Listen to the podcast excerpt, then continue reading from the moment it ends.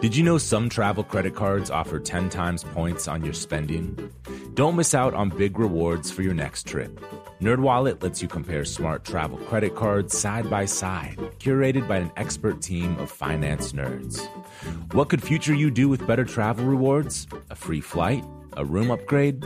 Don't wait to make smart financial decisions. Compare and find smarter credit cards, savings accounts, and more today at nerdwallet.com. Reminder, credit is subject to lender approval and terms apply. NerdWallet, finance smarter.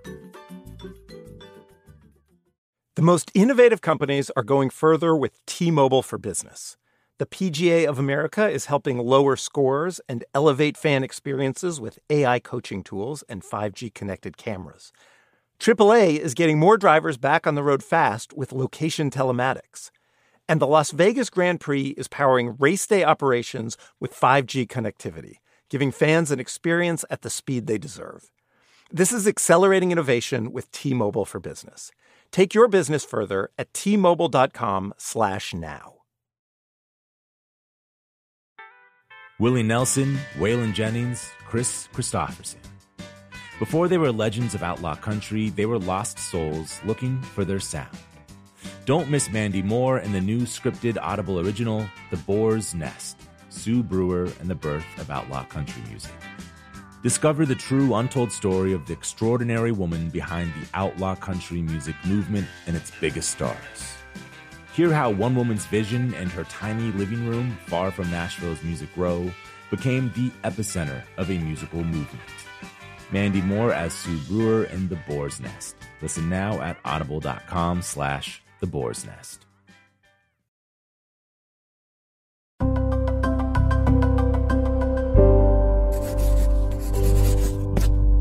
Pushkin. Music has always been an escape for Jim James. From the time he started playing guitar as a shy teenager in Louisville, Kentucky, through his decades long success as the frontman of My Morning Jacket, his goal has always been the same to lose himself in the music. Since starting My Morning Jacket in 1998, he's released eight albums with the band, along with several critically acclaimed solo and side projects. And despite his prodigious output, Jim doesn't seem to be running out of material. In July, the Jacket released The Waterfall 2, a complete album of holdovers from their 2015 album, The Waterfall. And according to Jim, they've got another full album already recorded.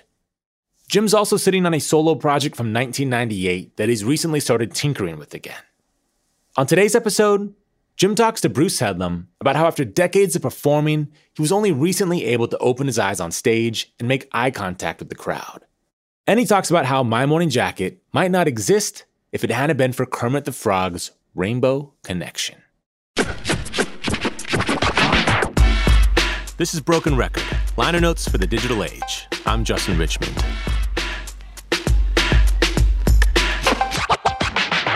Just a quick note here. You can listen to all of the music mentioned in this episode on our playlist, which you can find a link to in the show notes. For licensing reasons, each time a song is referenced in this episode, you'll hear this sound effect. All right, enjoy the episode. Here's Bruce Headlam's conversation with Jim James. Tell me about Waterfalls 2. Tell me how it all came about. It's definitely not a leftovers record or a, a, a B-sides record. It's like it, there was a time when we finished it all where we're like, oh, maybe we'll just release this giant quadruple record or whatever, you know, of, of all of the songs. But it just felt like that just would have been too much and uh people probably would have missed a lot of the songs just because it's way too much to sort through. Because um, even like the first Waterfall is still like double vinyl. it's still like a long record. Mm-hmm.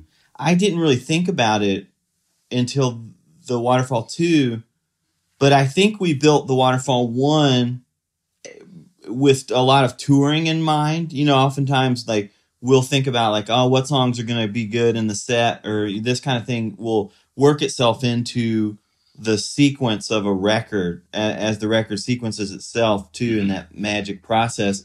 So it's interesting with the Waterfall 2 you know there was no touring because it came up the idea came up to me during the first couple of weeks of quarantine as a way to like reconnect with with fans and reconnect with ourselves as a band because uh, I had forgotten about it, and I one of the songs came up randomly as I was walking, and I was like, "Oh my god, we still got this whole other record. You know, it's done. It's like there's this would be hopefully a really great thing to release now while we're all trapped in this weird pandemic. So it's interesting because the record just like it just went swoop and it all sequenced itself really quickly and I took a couple walks with it to feel the sequence and uh it was just so effortless. So when you say you walked with it, did you literally just put a sequence on your iPhone or your whatever and then just walk around to see did this feel like a record?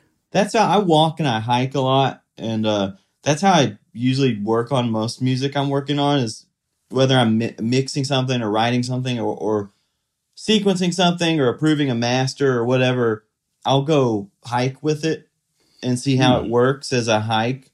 Yeah, that's just how I, how I process it for whatever reason. When I was listening to it and then I was going back and forth, sort of toggling between the two records, there's a lot more heartbreak in this record. It's much more ambivalent. It maybe is not the kind of arena rocker record. It's it's very hopeful at points, but but the first record had more of a, a drive and had you know started with Believe, and this one you know it starts with uh, Spinning My Wheels. It's it's a very different feel. Is that a reflection of what you were going through back then, or what you're going through now? Do you think? Well, it's funny because I, I I think a lot of those songs didn't initially make the Waterfall one because of that reason. We were touring and we were like, oh, let's you know make it as upbeat as we can and stuff and I had gone through a, a breakup then, you know, real difficult, painful breakup that a lot of those songs came out of.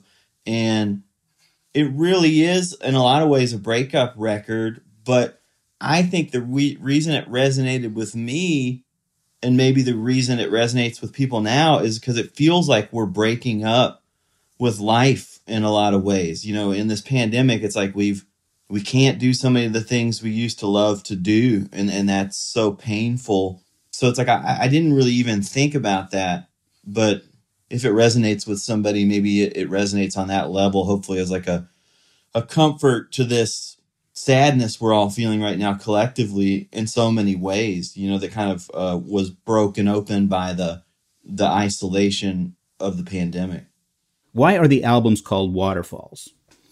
Well, I mean, I've just always loved nature and and and I've always needed nature to balance the insanity of uh of life on this planet cuz so so many times I don't feel like I'm I'm at home on this planet and I don't understand people and I don't understand why things are the way they are here. Like why is there so mm-hmm. much hatred and why is there so much violence and war? So I'll go into nature with the trees and the lake and the ocean and, and feel at peace, you know, with those beings. And for me in nature, one of the coolest things is a waterfall. You know, when, when a water, when you see a waterfall, whether it's a little one in the woods or, you know, giant Snoqualmie Falls or Niagara Falls or Multnomah Falls or, it's just always been something that like takes my breath away, you know, and I mm-hmm. stand there and I can look at it forever, you know, and it's like it plays tricks on your mind and you can pretend like you're pausing it or like rewinding it or fast forwarding it. It's just this really amazing thing. So I just thought just to have that thing with the music felt so cool. Uh, you know, I ask because I grew up near Niagara Falls. And, you know, the thing about waterfalls is there are a lot of people who, when they see waterfalls, um, it scares them because they feel like they have to jump. You know, there's a whole community of people around Niagara Falls who plan to go over the falls, even though they know it might kill them. And you ask them why, and they're just like, I just got to do it. Yeah. In Walt Whitman and Song of Myself, there's a very powerful scene where he walks out. I think he calls it a, a headland, but it's like a promontory over a lake. And he feels people are laughing at him. And he's writing about being an artist, but it's all that thing like, I'm out here and it's beautiful. Do I fall? do I jump? Right. And I just thought of that so much when I was listening to this record. That's what made me think about it in the waterfalls, because that whole thing of risking your life for the sake of a song is, it's kind of like, am I going to jump? Yeah. Uh, and that's what a lot of that the record feels like to me. No, I love that. I mean, I've never thought about that, but that resonates a lot because, yeah, I feel that for sure with waterfalls. I mean, that's a great thing about a waterfall, too, is you can view it from the bottom, you can view it from the top, you know, and when you're at the top, Mhm. you are like, oh my God, you know, like this thing could carry me into the next dimension. You know, it's like if I get on this thing and ride it off, I am probably going to be gone from this dimension. And Mhm. yeah, like Niagara, when you're at Niagara Falls, you're like, oh my God, like if I jump in this water and go over these falls, I'm gone. You know, you know, chances Yeah. are, you know, 99% likelihood that I am fucking gone. And that is like, Mhm. what else you know can you say that about that kind of powerful force that can rip your life away you know in, in nature i mean so quickly you know you, of course you could drown in a lake or an ocean or whatever but the waterfall is just like rah, rah, you know it's like so it's, Yeah. it's And violent there's something kind of ecstatic and exciting about it, too. Sorry, I hope I'm not ruining waterfalls for you. That's not what I meant to do. not at all Uh, tell me a bit about spinning my wheels because it's it's got that it's not the first line but that incredible line about wondering about risking your life for the sake of a song it's very unsettling tell me where that came from Well, I just had been doing that for so many years. I I had literally like been to the hospital three times uh, from injuries that I sustained on tour, and I, and I really felt uh, for so long touring was a love hate thing for me because I didn't listen to myself. I listened to managers, you know, and agents and pressure, and you know, you got to get out there and you got to succeed and blah blah blah. You know, this this relentless push that so many people i mean all of us know it in life no matter what what job we're in you know everybody at a certain point you have this crushing push of life and if you don't listen to yourself and find some balance you get hurt you know you get injured and literally and metaphysically and, and i felt for so long that i was fighting that that i kept risking my life over and over again to do this this thing this this touring thing or whatever. So I, I think uh, eventually that's kind of the jacket kind of i had to put it on hold for a while. It takes so much energy. I don't know if that's one thing people don't don't know or think about when they think about the uh, the bands they love or the artists they love or whatever. It's like if you're fortunate enough to keep going for a long time there's so much energy that you have to summon. You know we've been touring now for over 20 years or whatever so a lot of these songs i have to find the uh the pain of the 22 year old me or whatever even though i'm a 40 year old or whatever you know and it's like it's this wild thing that takes up so ener- so much energy and if you're not careful with that energy it can kill you. It's like playing with electricity or something yeah and you're famous for your live shows. They're electric. They're huge experiences for people. It's not like yeah i saw them they played the songs i liked. It's like oh my god i saw my morning jacket. People go to feel something to be transformed. That's what we hope. I mean thanks. I, I don't you know it's like live music to to all of us has always been such a a, a healing thing you know? So we want to be a part of that circle of of healing yeah when you see a, a live concert that moves you with people you know again it's that thing it heals you so much we need that so much right now and that's we're missing it during the Mhm. pandemic you know and it's this fucking like nightmare you know that's uh yeah I, I it's it's such a powerful experience So tell me a bit about growing up in in Louisville. You you had a great quote once I read that um, everybody in the north thinks Louisville's in the south. Everybody in the south thinks Louisville's in the north. Uh, what kind of town was it when you grew up there? Yeah, I mean that's why I've always loved it. It's it's such a mysterious and strange place. I feel like there's so many ghosts here and there's so many the nature here is amazing. Like the trees are amazing and the, and the spirits are amazing. There's a lot of uh creative energy here, but there's also a lot of uh, darkness, you know, and there's a lot of the horrors of the past of the United States, you know, the horrors of slavery and the the horrors of uh, you know, Louisville being such a strange place because yeah, it was it wasn't north and it wasn't south, but it kind of was north. And you know, on the underground railroad, uh, a lot of people would escape. And we went down some friends and I went down and stood on the banks of the Ohio River a couple weeks ago uh, and stood where fleeing slaves would stand before they tried to cross the Ohio River to get to this steeple on the other side in Indiana as this beacon that once they got to this steeple, they were probably going to be free. What was it like to stand there and look? I mean, I'm tearing up thinking about it now. You know, it's like just standing there thinking about uh because that there's a part of town called Portland in Louisville that was where Louisville came up, and it was the shipping port on the Ohio River. So there was a lot of uh you know everything, a lot of slave trading, a lot of uh, merchandise, and everything in the town came from there. Mhm.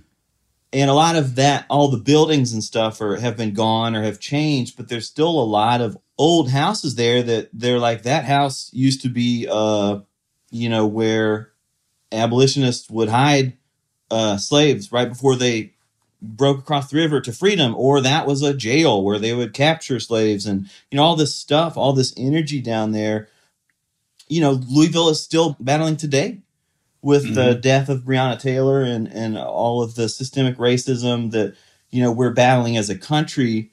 But in louisville it's resonating at a really really high frequency right now which i think is is really hopeful in a lot of ways because hopefully this energy can continue and, and push to more equality and more fairness and, and real justice and and uh, but it's it's uh yeah Louisville's a fascinating place.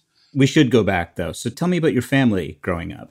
You know, for all intensive purposes, normal middle class family. Uh, we struggled for a while and you know never had much money and moved to Atlanta, Georgia for a couple years and uh, moved back to Kentucky. But uh, always had a really great and supportive family. Like always had people I could depend on. Was there music at home growing up? You know, there wasn't a lot of music. Like my parents, there was like music on in the car or whatever. They were casual music fans. Mhm. And luckily, when I was a kid, there's a lot of great, just kind of oldies radio on uh, with whatever Motown or Mhm. Simon and Garfunkel or you know whatever would be on the oldies radio. So I think a lot of that went into my brain. Was there a, a point, was there a, a record, was there a song that when you heard it, you said, oh yeah, that's, that's what I want to do? Yeah, I had several of those moments. You know, I mean, the first one was the Muppet Show, seeing the Muppet Show band, uh, the Electric Mayhem. You're the first, first musician I know whose favorite band growing up was the, were the Muppets. Man, well, you saw them, and, and I remember, uh, you know, even seeing Kermit sing the Rainbow Connection. uh, You know, I just would see that, and I'd be like, "Oh my god! Like, what is that power he has? You know, what is what is he doing? You know, and how do I do that? You know, like how do I sit on a log with a banjo and make that sound that affects people like this is affecting me? You know, and then as I grew older, uh, I remember seeing Neil Young on uh, Saturday Night Live do Harvest Moon. You know, it, that was a really turning point for me because we, uh, my mom and I were up late watching Saturday Night Live, and he played, uh, and his uh, tech was sweeping the broom, you know, and keeping the rhythm on the broom. And we both No. watched that, and were so moved by it. And uh, the next day, my mom bought me Harvest accidentally instead of Harvest Moon. You know, she was like, "Here's that record we listened. We, here's what we saw Yeah. Neil, Neil Young play last night." And I was like, "Oh, cool!" And I put it on, and I was like, "Holy shit!" You know, like this wasn't uh, Harvest Moon. You know, that's a whole Mhm. other thing. You know, thing, yeah. so I was just like, I never forget sitting in the basement listening to that fucking record, you know, and, and just like that was definitely a Kermit the Frog moment, you know, of seeing Neil. And at that time too, grunge was blowing up. So, you know, seeing Kurt Cobain, uh, seeing Michael Stipe was huge for me. REM was a, a huge thing of seeing like uh, these weird dudes from the South, you know, that are like make, Mhm. making this weird music that is having this beautiful effect on the world. You know, I'll never forget seeing REM and being like, maybe, gosh, maybe I could do that. You know, it's like, cause I never felt like I could do hair metal, which I was also into at the time and was so popular. And I was like, man, I don't know if I can do the hair metal thing. You know, like I don't think I, I don't think I can accomplish that. But Was it the hair or the metal? Because you got nice hair. Is it? well, it was uh, just so aggressive. There was this big aggressive thing going on, you know, and it's like this big uh you know, as a kid, you watch that and you're like, shit, well, I gotta have a costume and I gotta have, you know, leather outfit and I gotta have these fucking walls of stacks, you know, and all this shit, all the things that went with it, you know, that that you're like, shit, is that what you have to have if you're gonna be in a rock and roll Yeah. band? You know, because I didn't Yeah. have older uh I didn't have any older siblings to tell me about Lou Reed or tell me about, you know, Chuck Berry or older rock and roll. So I kind of like Mhm. was born into rock and roll thinking it was uh heavy metal or whatever, you know, and then Yeah. then you see Nirvana and you see REM and you know, you see these bands that also talk about their influences. So you start going back and you're like, oh fuck, I missed the whole, you know, first couple Yeah. chapters. You were saving up for a banjo and a log. totally. Have you actually ever played Rainbow Connection? Yeah, I've played it a couple times. Oh, really? What's it like to play? It's amazing. I mean, it's a masterwork. You know, it's like Paul Williams wrote that song, and uh, I mean, Rainbow Connection. Again, it's like it's like Lean on Me, or Imagine, or Stand by Me. You know, it, it is one of our greatest uh, Mhm. songs a- as humanity. We'll be right back with more from Jim James after the break. Every week at Broken Record, we meet with legends of the industry to uncover the meaning behind the music, the strategy and history that separate the good from the truly great. That's what Marc Chaikin does, but for the U.S. stock market. Mark is a creative legend in his own right. He worked on Wall Street for 50 years, invented three new indices for the NASDAQ, and has predicted some of the biggest market shifts of the past decade, including the recent mania in AI stocks. Now, Mark says we're seeing a similar shakeup in the financial markets. He's calling this a new dawn for the U.S. stock market and predicts dozens of specific stocks will soar in the next 90 days. He put everything you need to know in a new presentation specifically designed for people off Wall Street. You can watch Mark's presentation for free at newstocktrend.com right now. Again, the link to watch is newstocktrend.com. That's newstocktrend.com. Snagajob is where America goes to hire, with the deepest talent pool in hourly hiring. With access to over 6 million active hourly workers, Snagajob is the all in one solution for hiring high quality employees who can cover all your needs. On demand, temp to hire, part time or full time. You name the position warehouse worker, retail associate, grocery store clerk, fitness trainer, baker, stylist, bellhop, podcast producer. Yeah, Snagajob's got a worker for that. With our easy to use platform, you're able to seamlessly post and fill available positions quickly with a dedicated customer support team to provide all the help you need along the way. Kind of nice knowing you have a talent pool like that in your own backyard, right? Snagajob is the partner you need to keep your business running smoothly. So visit snagajob.com or text snag to 242424 to talk to an expert. Snagajob.com, where America goes to hire. Willie Nelson, Waylon Jennings, Kris Kristofferson. How did the biggest names in outlaw country start a musical revolution? Through one woman's vision from one tiny living room. Don't miss Mandy Moore as Sue Brewer in the new scripted Audible original, The Boar's Nest Sue Brewer and the Birth of Outlaw Country Music. Discover the true, untold story of the extraordinary woman behind the outlaw country music movement and its biggest stars. Brewer helped shape the sound and soul of country music as we know it today, despite never picking up an instrument herself. Lovingly dubbed the Boar's Nest, Sue's Place was an intimate staging ground where a new breed of singer songwriters, wounded souls, wayward upstarts, would spur each other on to tap into something bigger, realer. Starring Mandy Moore and featuring Ebon Moss Bachrach as Shel Silverstein and TJ Osborne as Johnny Cash, alongside a full ensemble cast. Audible invites you to enter the boar's nest and experience the rise of a musical revolution. One woman, one time, one place. The Boar's Nest, Sue Brewer and the birth of outlaw country music.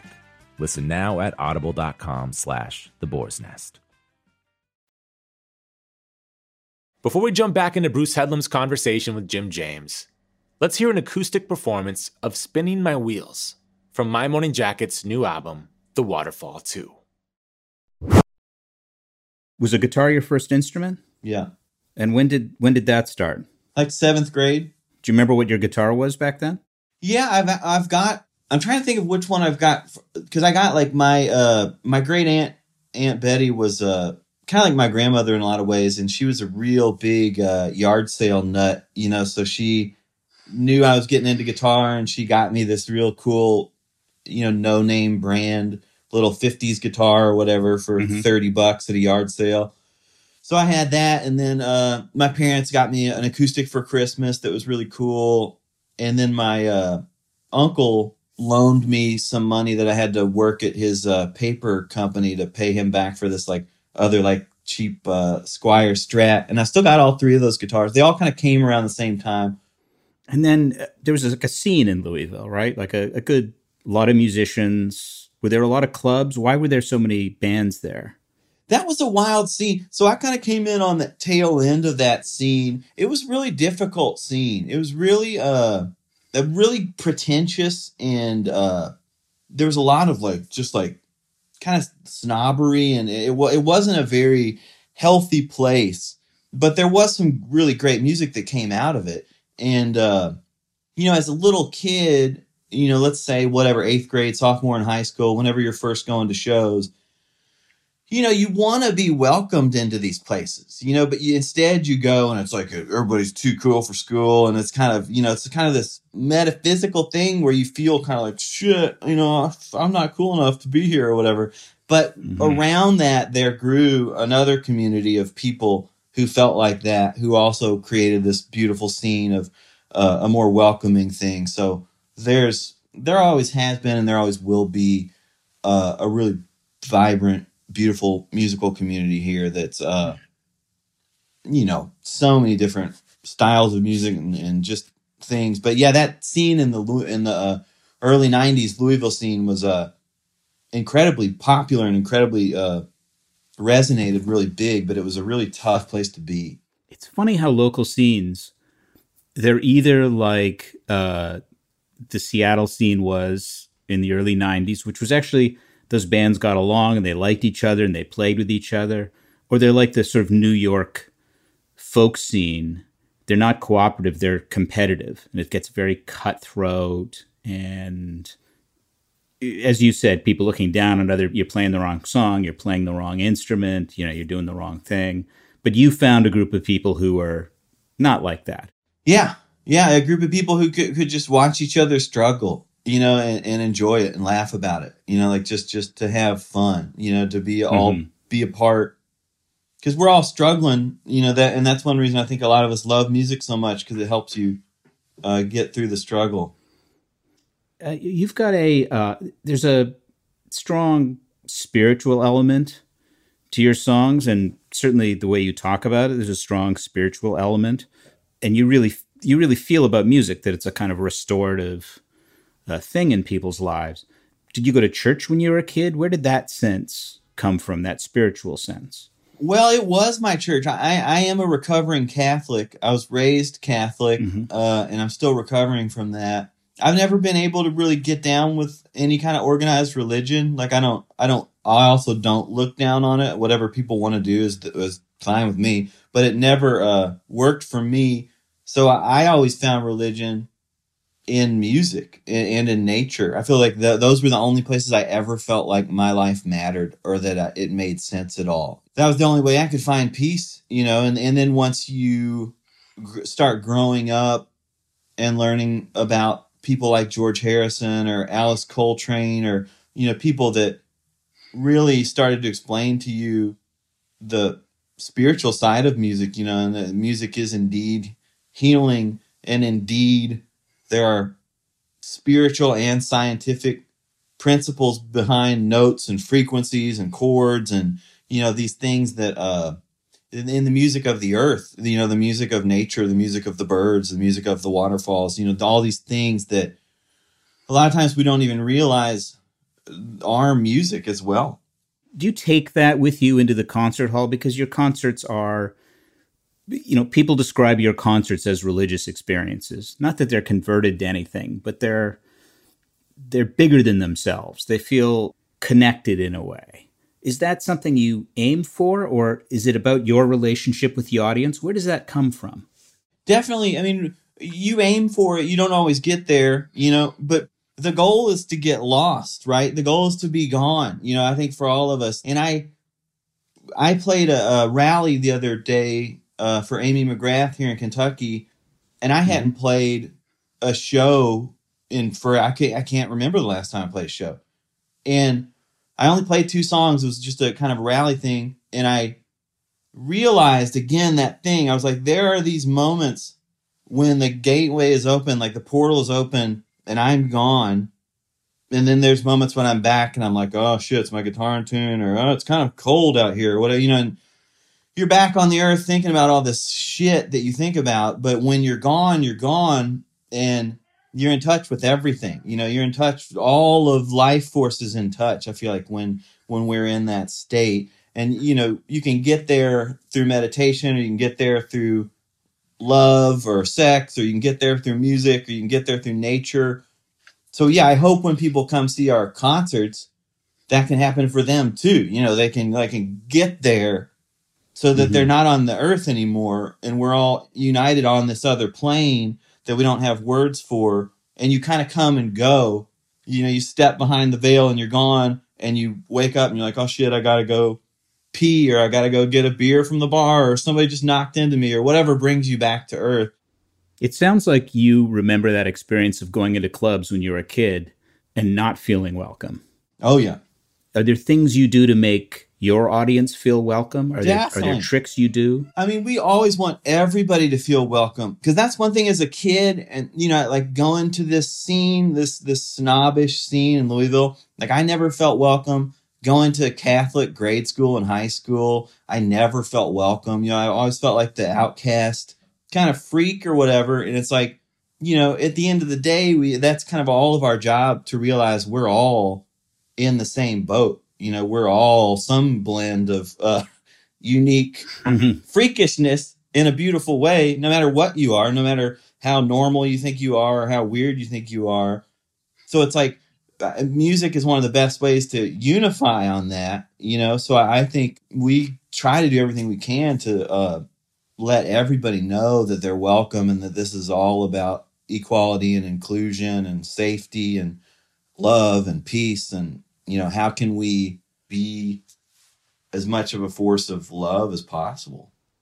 I'm wondering when you're playing, do you do you ever look out and see somebody who reminds you of you back when you weren't feeling so welcome?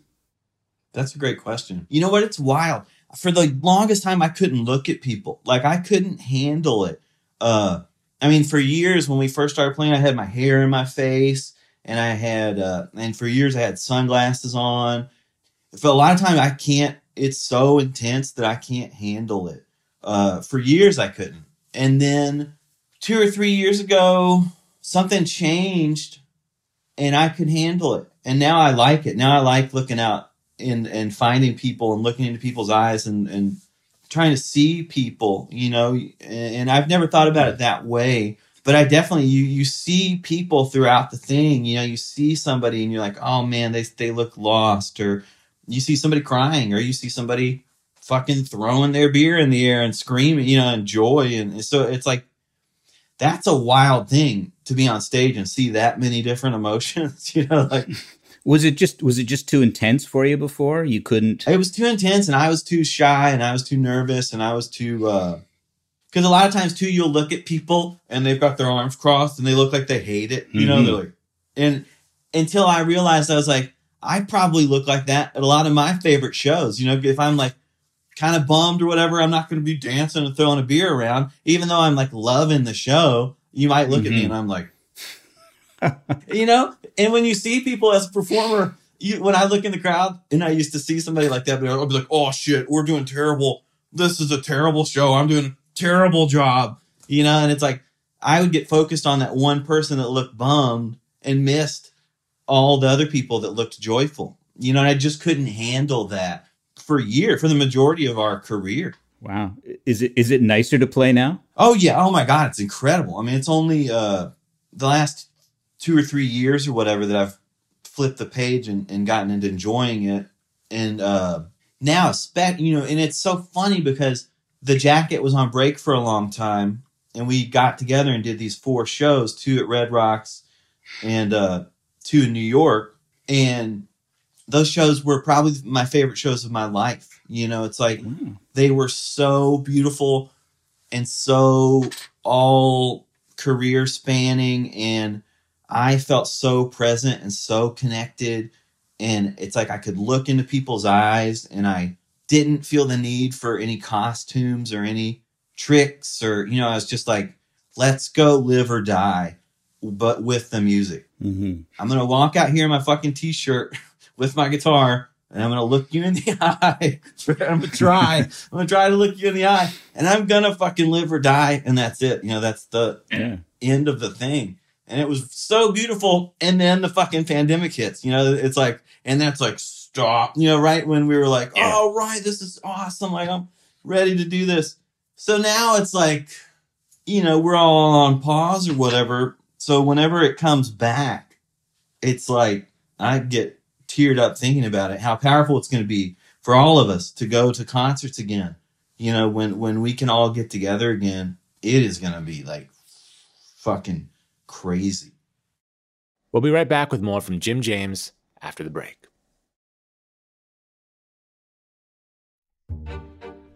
Every week at Broken Record, we meet with legends of the industry to uncover the meaning behind the music, the strategy and history that separate the good from the truly great. That's what Marc Chaikin does, but for the U.S. stock market. Marc is a creative legend in his own right. He worked on Wall Street for 50 years, invented three new indices for the NASDAQ, and has predicted some of the biggest market shifts of the past decade, including the recent mania in AI stocks. Now, Marc says we're seeing a similar shakeup in the financial markets. He's calling this a new dawn for the U.S. stock market and predicts dozens of specific stocks will soar in the next 90 days. You can watch Marc's presentation for free at marketmessage2024.com right now. Again, the link to watch is marketmessage2024.com. That's marketmessage2024.com. Snagajob is where America goes to hire, with the deepest talent pool in hourly hiring. With access to over 6 million active hourly workers, Snagajob is the all in one solution for hiring high quality employees who can cover all your needs. On demand, temp to hire, part time or full time. You name the position warehouse worker, retail associate, grocery store clerk, fitness trainer, baker, stylist, bellhop, podcast producer. Yeah, Snagajob's got a worker for that. With our easy to use platform, you're able to seamlessly post and fill available positions quickly with a dedicated customer support team to provide all the help you need along the way. Kind of nice knowing you have a talent pool like that in your own backyard, right? Snagajob is the partner you need to keep your business running smoothly. So visit snagajob.com or text snag to 242424 to talk to an expert. Snagajob.com, where America goes to hire. Willie Nelson, Waylon Jennings, Kris Kristofferson. How did the biggest names in outlaw country start a musical revolution? through one woman's vision from one tiny living room. Don't miss Mandy Moore as Sue Brewer in the new scripted Audible original, The Boar's Nest Sue Brewer and the Birth of Outlaw Country Music. Discover the true, untold story of the extraordinary woman behind the outlaw country music movement and its biggest stars. Brewer helped shape the sound and soul of country music as we know it today, despite never picking up an instrument herself. Lovingly dubbed the Boar's Nest, Sue's Place was an intimate staging ground where a new breed of singer songwriters, wounded souls, wayward upstarts, would spur each other on to tap into something bigger, realer. Starring Mandy Moore and featuring Ebon Moss-Bachrach as Shel Silverstein and TJ Osborne as Johnny Cash, alongside a full ensemble cast. Audible invites you to enter the Boar's Nest and experience the rise of a musical revolution. One woman, one time, one place. The Boar's Nest, Sue Brewer and the Birth of Outlaw Country Music. Listen now at audible.com slash The Boar's Nest. We're back with Jim James and Bruce Headlam. You've done a lot of covers. You did an album of Harrison covers. You did the new basement tapes, which were you and a lot of other great musicians, Elvis Costello and Mumfords and many people, writing songs to Bob Dylan lyrics. And you did the same thing with Woody Guthrie. What was it like to write to somebody else's lyrics? So cool. I mean, couldn't have better lyrical, uh, Yeah. you know, than some good ones. Dylan and Guthrie. You know, it's like, so, because we did the Woody Guthrie one first, and uh, being at the Guthrie archives, like seeing all his Im- massive output of lyrics, like on everywhere on grocery receipts and bags, and you know, there's piles, mountains and mountains and mountains of lyrics that this this guy Mhm. wrote. You know, and it's like, you know, and obviously he was no longer with us, so there was a lot of. uh I would try and find him out there, you know, as I was writing this music and, and try and get his blessing and bring him in and hope that he was uh, good with what was going on. And with the Dylan thing, it was so crazy because they like brought all these lost lyrics that he had written back in the Woodstock basement tapes days or whatever. And we're sitting here looking at like the actual pieces of paper, the literal pieces of paper that he Mm. wrote all this shit on. And you're like, motherfucker's still alive. You know, it's like, I, I hope he likes this stuff. You know, it's like, so I like tried to find him, you know, and, and, and look to him for guidance, you know, in the ether or whatever, even though he's still alive. And the first day we were there, somebody's like, Jones across the hall, like mixing some other record. And we were all like, oh shit. We were all like super terrified. We were like, I hope he, I hope he doesn't stop by. You know, it's like, it was so funny. Did you end up meeting them then or since then? No, we toured with uh Dylan years ago and uh I got to sing on stage with him a couple times, which was, you know, beyond an honor to say the least. Uh he brought Jeff Tweedy and myself out. We were on tour with Wilco and Dylan and we we sang with them six or seven times throughout the tour, but never did you see him off stage. You know, he he was not it's like his bus rolls up five minutes before he plays. He walks off this bus on the stage, plays the songs, gets back on the bus, and rolls away. You know, that's he's not there at all. He's Yeah. gone. You know, so to see him like that's the only Well, time. that's his song. I'm not there. right, right. It was so crazy. So you're like the only time I've ever seen him was up there on that stage. Wow. It was so wow. Yeah. You just you couldn't walk up with a couple of beers and say, "Hey, why don't you uh, join us?" It was just Well, that's like, how they pitched the tour to us like that, and that's why we're so excited about the tour. They were like, Dylan wants to collaborate with some younger bands, and like we'll have you guys and Wilco, and you know, we pictured ourselves like sitting around the campfire, being like, "Let's do Desire in its entirety tonight, Bob. How's that sound?" You're like, or like, you know, what? Let's let's write a new song or whatever, you know. And we pictured Yeah. all this collaboration and all these hijinks and stuff, and we get on tour, and it's like he is not there for uh you know, for like the first two or three weeks, we didn't even hear anything about any uh, collaborations or anything. And then uh, one day, his bass player Tony walks up to us at dinner and hands us a CD of this Reverend Gary Davis song, and he's like, "I think Bob wants wants you guys to come sit in with him tonight." You know, and and uh, and we were like, "Wow!" You know, just like out of the blue. And then uh, I had heard this before, but he notoriously likes to change the key, I guess. And I don't know anything about keys Yeah. or any, you know. So so Jeff and I are like rushing to learn this song before we go play it with them, you know. And we're like Mhm. backstage with our guitars, and we like finally kind of learn it. And literally like.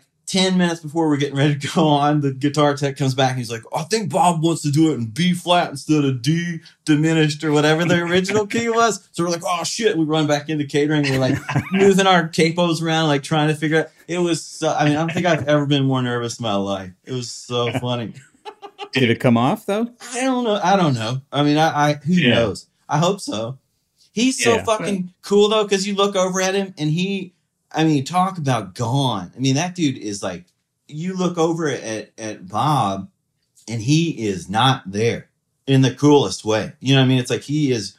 I don't know what where he is or what's going on, but it was inspiring to to look over there and see that Mhm. far away look in his eyes, like in a in an inspiring way, not a not a vacant way. You know, it was like like he he you know for so many of us he is such a channel you know and it's like to see see up see him that close like it was it was really beautiful I am interested though. Did you were there things about writing to his lyrics that when you were writing the songs and the songs you wrote are they're very different sounding, uh, particularly on the on the on the new basement tapes.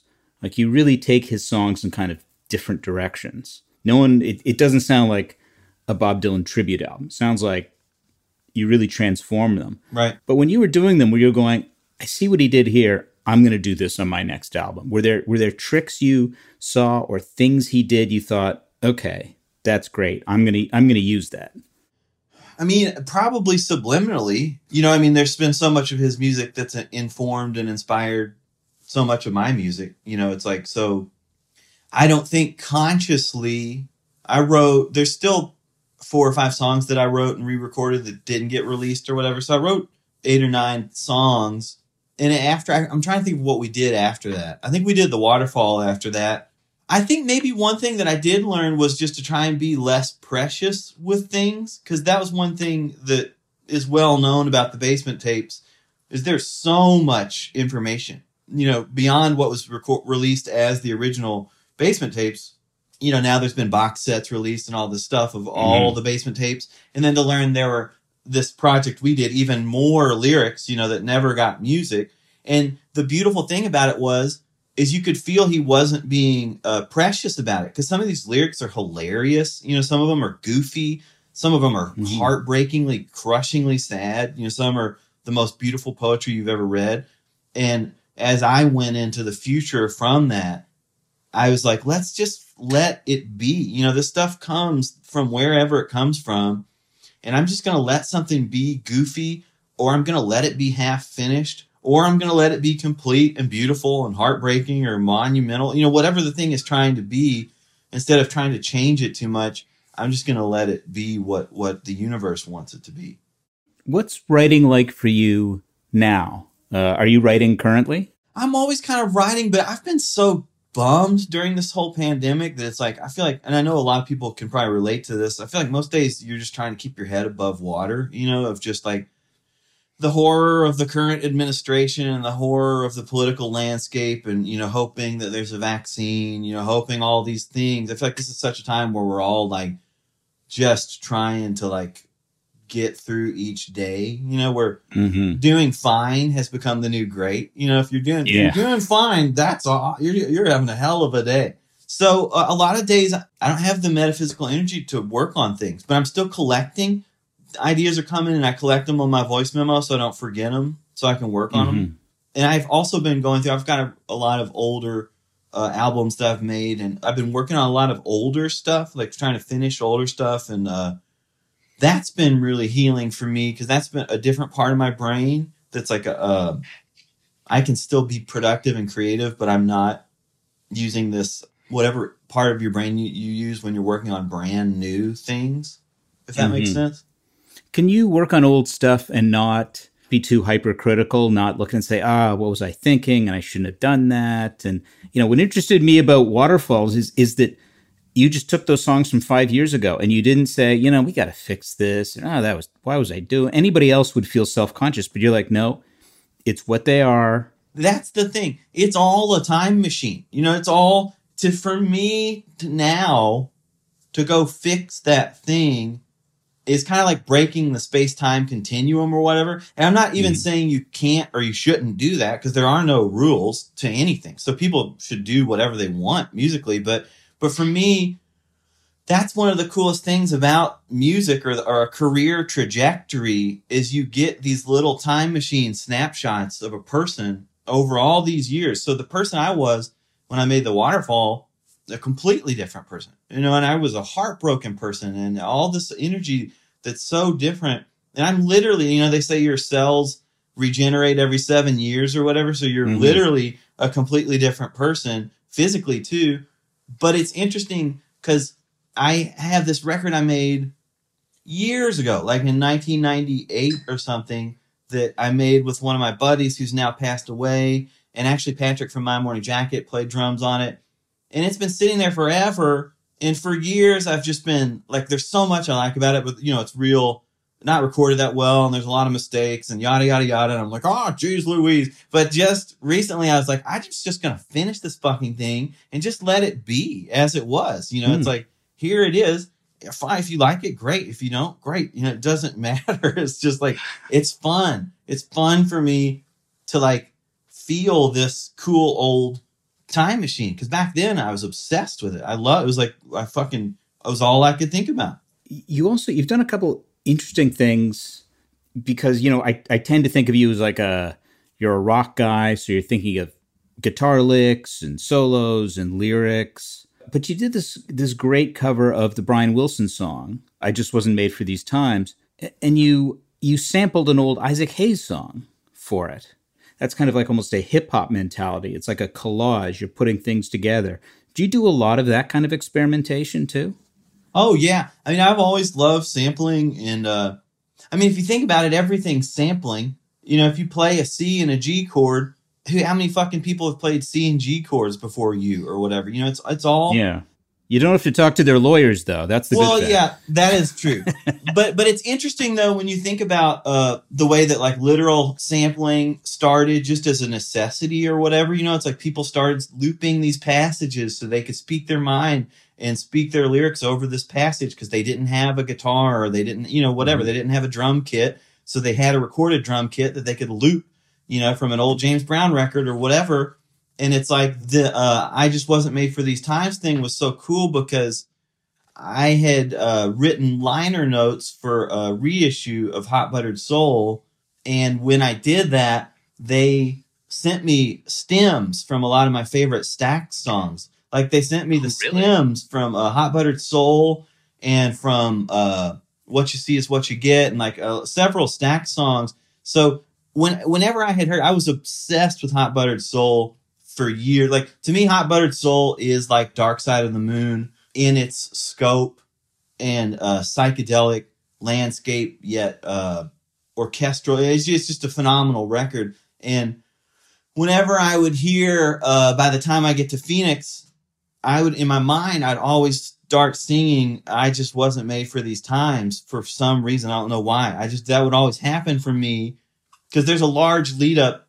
Uh, by the time I get to Phoenix, it's like 19 minutes long. And the first eight minutes is just Isaac Hayes talking over this single organ note and this tinging uh, hi hat or, or whatever. And and in my mind, whenever we would listen to that record, I would I keep looking for a place to you know, I would sing the Beach Boys song. And when I got the stems, I was like, oh fuck, I can like make this uh, into the the Beach Boys song. It was so cool. Are you going to be one of those stem collectors now, like Questlove? Because because that's a deep habit. Oh my god, be- yeah. All the stems that you find whenever I mean I'm not like obsessed like looking for it, but whenever somebody sends me something or you, you get to hear the stems of your favorite records, you know, like like what's going on, like the stems to that. I mean, when you get to hear Marvin Gaye's isolated vocal and you're there in the vocal booth with him, hearing his like feet scratch around or hearing him adjust the headphones or whatever, you know, all this shit that's in your song that you don't hear. It's all subliminal because it's all mixed in there. But when you get to hear that shit or hear like James Jamerson's bass line isolated or the strings, like it is mind blowing. Does the world miss the sort of big albums like you mentioned, Hot Buttered Soul, What's Going On, Dark Side of the Moon? Whether people like that kind of music or not, they were just big. They they took up a lot of room. You, you kind of couldn't get around them. If you if you were alive and listening to the radio, you knew what those were. You know, Otis Redding's Blue, Sergeant Pepper, what, whatever album, you know, Rumors, whatever you want to say. Is, is there something about those that we're missing now in the world? Those kind of big statements? No, no. I think there's so many bands making so many great records, so much amazing music right now. I think the only thing that people don't realize is that back then there were like a couple mirrors through which almost everybody saw music, you know? And with the internet, it's like somebody took a hammer and shattered the mirrors into thousands of pieces. So now it's not as easy to uh have a cultural moment. You know, we don't get these cultural moments anymore because everybody's all fragmented. And it's like, you like indie dance pop? Then you're fragmented into this mirror shard. Or you like uh, hip hop, you're over here, you know, and it's like, and there are those of us who are uh, trying to look at all of the shards because we love all types of music, but I feel like grunge was maybe the last era or that era, or even slightly after that, with like there there were these moments of galvanized albums like Aquemini by Outkast or uh, you know just like whatever even uh, Nirvana Nevermind or or whatever Michael, Michael Jackson's Thriller or what you know these these moments of like albums that were like not only were they artistic and, and mind expanding but they're also phenomenally commercially successful you know that that's Mhm. where I think we don't see that anymore because everything's shattered and album sales have been stolen from artists. So now it's like there are still artists making statements, making incredible music, eh, but it's all it's like you have to find it in this sea of uh sea of illusions, you know, and it's like and, and you have to find it on your your phone or your fucking computer. And I, I know I'm sick of uh screens, you know, but we kind of have to use them, especially during the pandemic. I'm I'm grateful for them. Okay. What's next for you? I don't know. I mean, I, I hope. uh God, isn't it wild? I have no idea. You know, I just hope to be alive.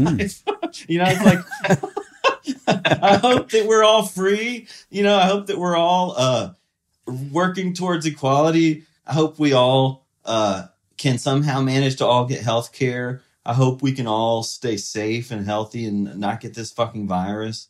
I hope that a cure or a treatment or whatever comes soon so we can all get back out there and uh, enjoy life the way it's meant to be enjoyed you know and, li- and like people are saying and i really believe let's not go back to normal you know let's go forward. Okay, when you think about the future and you think about getting up on stage when this is all over and there's a crowd in front of you, what's the first song you're going to play? wow that's a great great thought. I don't know because there's so many songs we haven't played you know? There's so many songs we have played and there's so many songs we haven't i mean by the time that happens i don't i don't i mean we've already got a whole new jacket record and we've got this new waterfall 2 thing so we've already got like two whole records full of music that that we have never played gosh i, I don't know it's it's going to be a very overwhelming moment but i've also realized that i think we all tend to think in terms of these kind of uh yes or no moments like and, and i've Mhm. realized it's not going to be that way because it's going to be a slow uh trickle back in as i realized the other day when i played this rally it's like whenever my morning jacket gets to play a concert again it's not going to be you know 9000 screaming people at red rocks it's going to be socially distanced uh everybody's kind of scared coming back in you know there's some masks there's uh you know, wherever it is, it's outdoor. It's going to be a gradual thing where I feel like we're all going to have to hold each other's hands back into this thing, you know, and, and yeah, move slowly back in, you know, because people are fucking broke too. And every band's going to be coming back on the road, you know, and so you've got every band coming back on the road and you're broke. You know, it's, it's Thursday night in Oklahoma City and fucking five of your favorite bands are in town. You know, what do we do? You know, we've got to be flexible with with the idea of ticketing and and and prices and you know hopefully we can have some kind of sliding scale system in place so people with no money can come to the show it's going to be nuts I guess you're like anybody else. You need a plan for reopening. totally Listen, it's been fantastic talking to you. It's been just wonderful. It's a great record. Thank you so much for it. thanks Um, and thank you for talking. And best of luck with everything. you too thanks so much Thanks to Jim James for recording songs for us and catching us up on everything he's been up to while in quarantine. You can hear our favorite My Morning Jacket and Jim James songs on a playlist at brokenrecordpodcast.com. Be sure to subscribe to our YouTube channel at youtube.com slash broken record podcast. There you can find extended cuts of new and old episodes. Broken Record is produced with help from Leah Rose, Jason Gambrell, Martin Gonzalez, Eric Sandler, and is executive produced by Neil Lobel. Broken Record is a production of Pushkin Industries. And if you like our show, please remember to share, rate, and review us on your podcast app. Our theme music's by Kenny Beats. I'm Justin Richmond. Peace.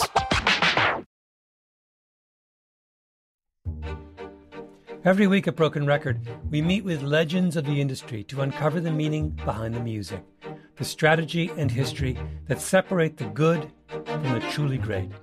That's what Marc Chaikin does, but for the U.S. stock market. Marc is a creative legend in his own right.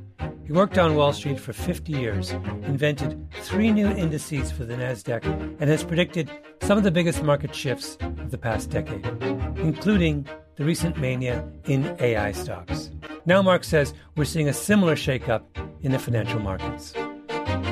He's calling this a new dawn for the U.S. stock market and predicts dozens of specific stocks will soar in the next 90 days. You can watch Marc's presentation for free at marketmessage2024.com right now. Again, the link to watch is marketmessage2024.com. That's marketmessage2024.com. Musora is your access to online music lessons for guitar, piano, drums, and singing. This is your chance to reignite some old musical passions or pick up an instrument for the first time. Connect with more than 100 of the world's best teachers and musicians. You'll get seven days totally free to try it out, and then it's just $30 a month, less than a single private lesson. I mean, why do we do Broken Record? Not just because we love hearing from great musicians. We do it because we think that there is something beautiful about the appreciation of music. Don't you think we need more of that in our lives these days? That's the mission of Musora to inspire, educate, and connect musicians. Enjoy unlimited personal support, weekly live streams, student lesson plans. It's like having a personal music teacher, only much, much better. Just go to Musora.com, M U S O R A.com, to start a new musical journey today. You deserve a moment to yourself every single day.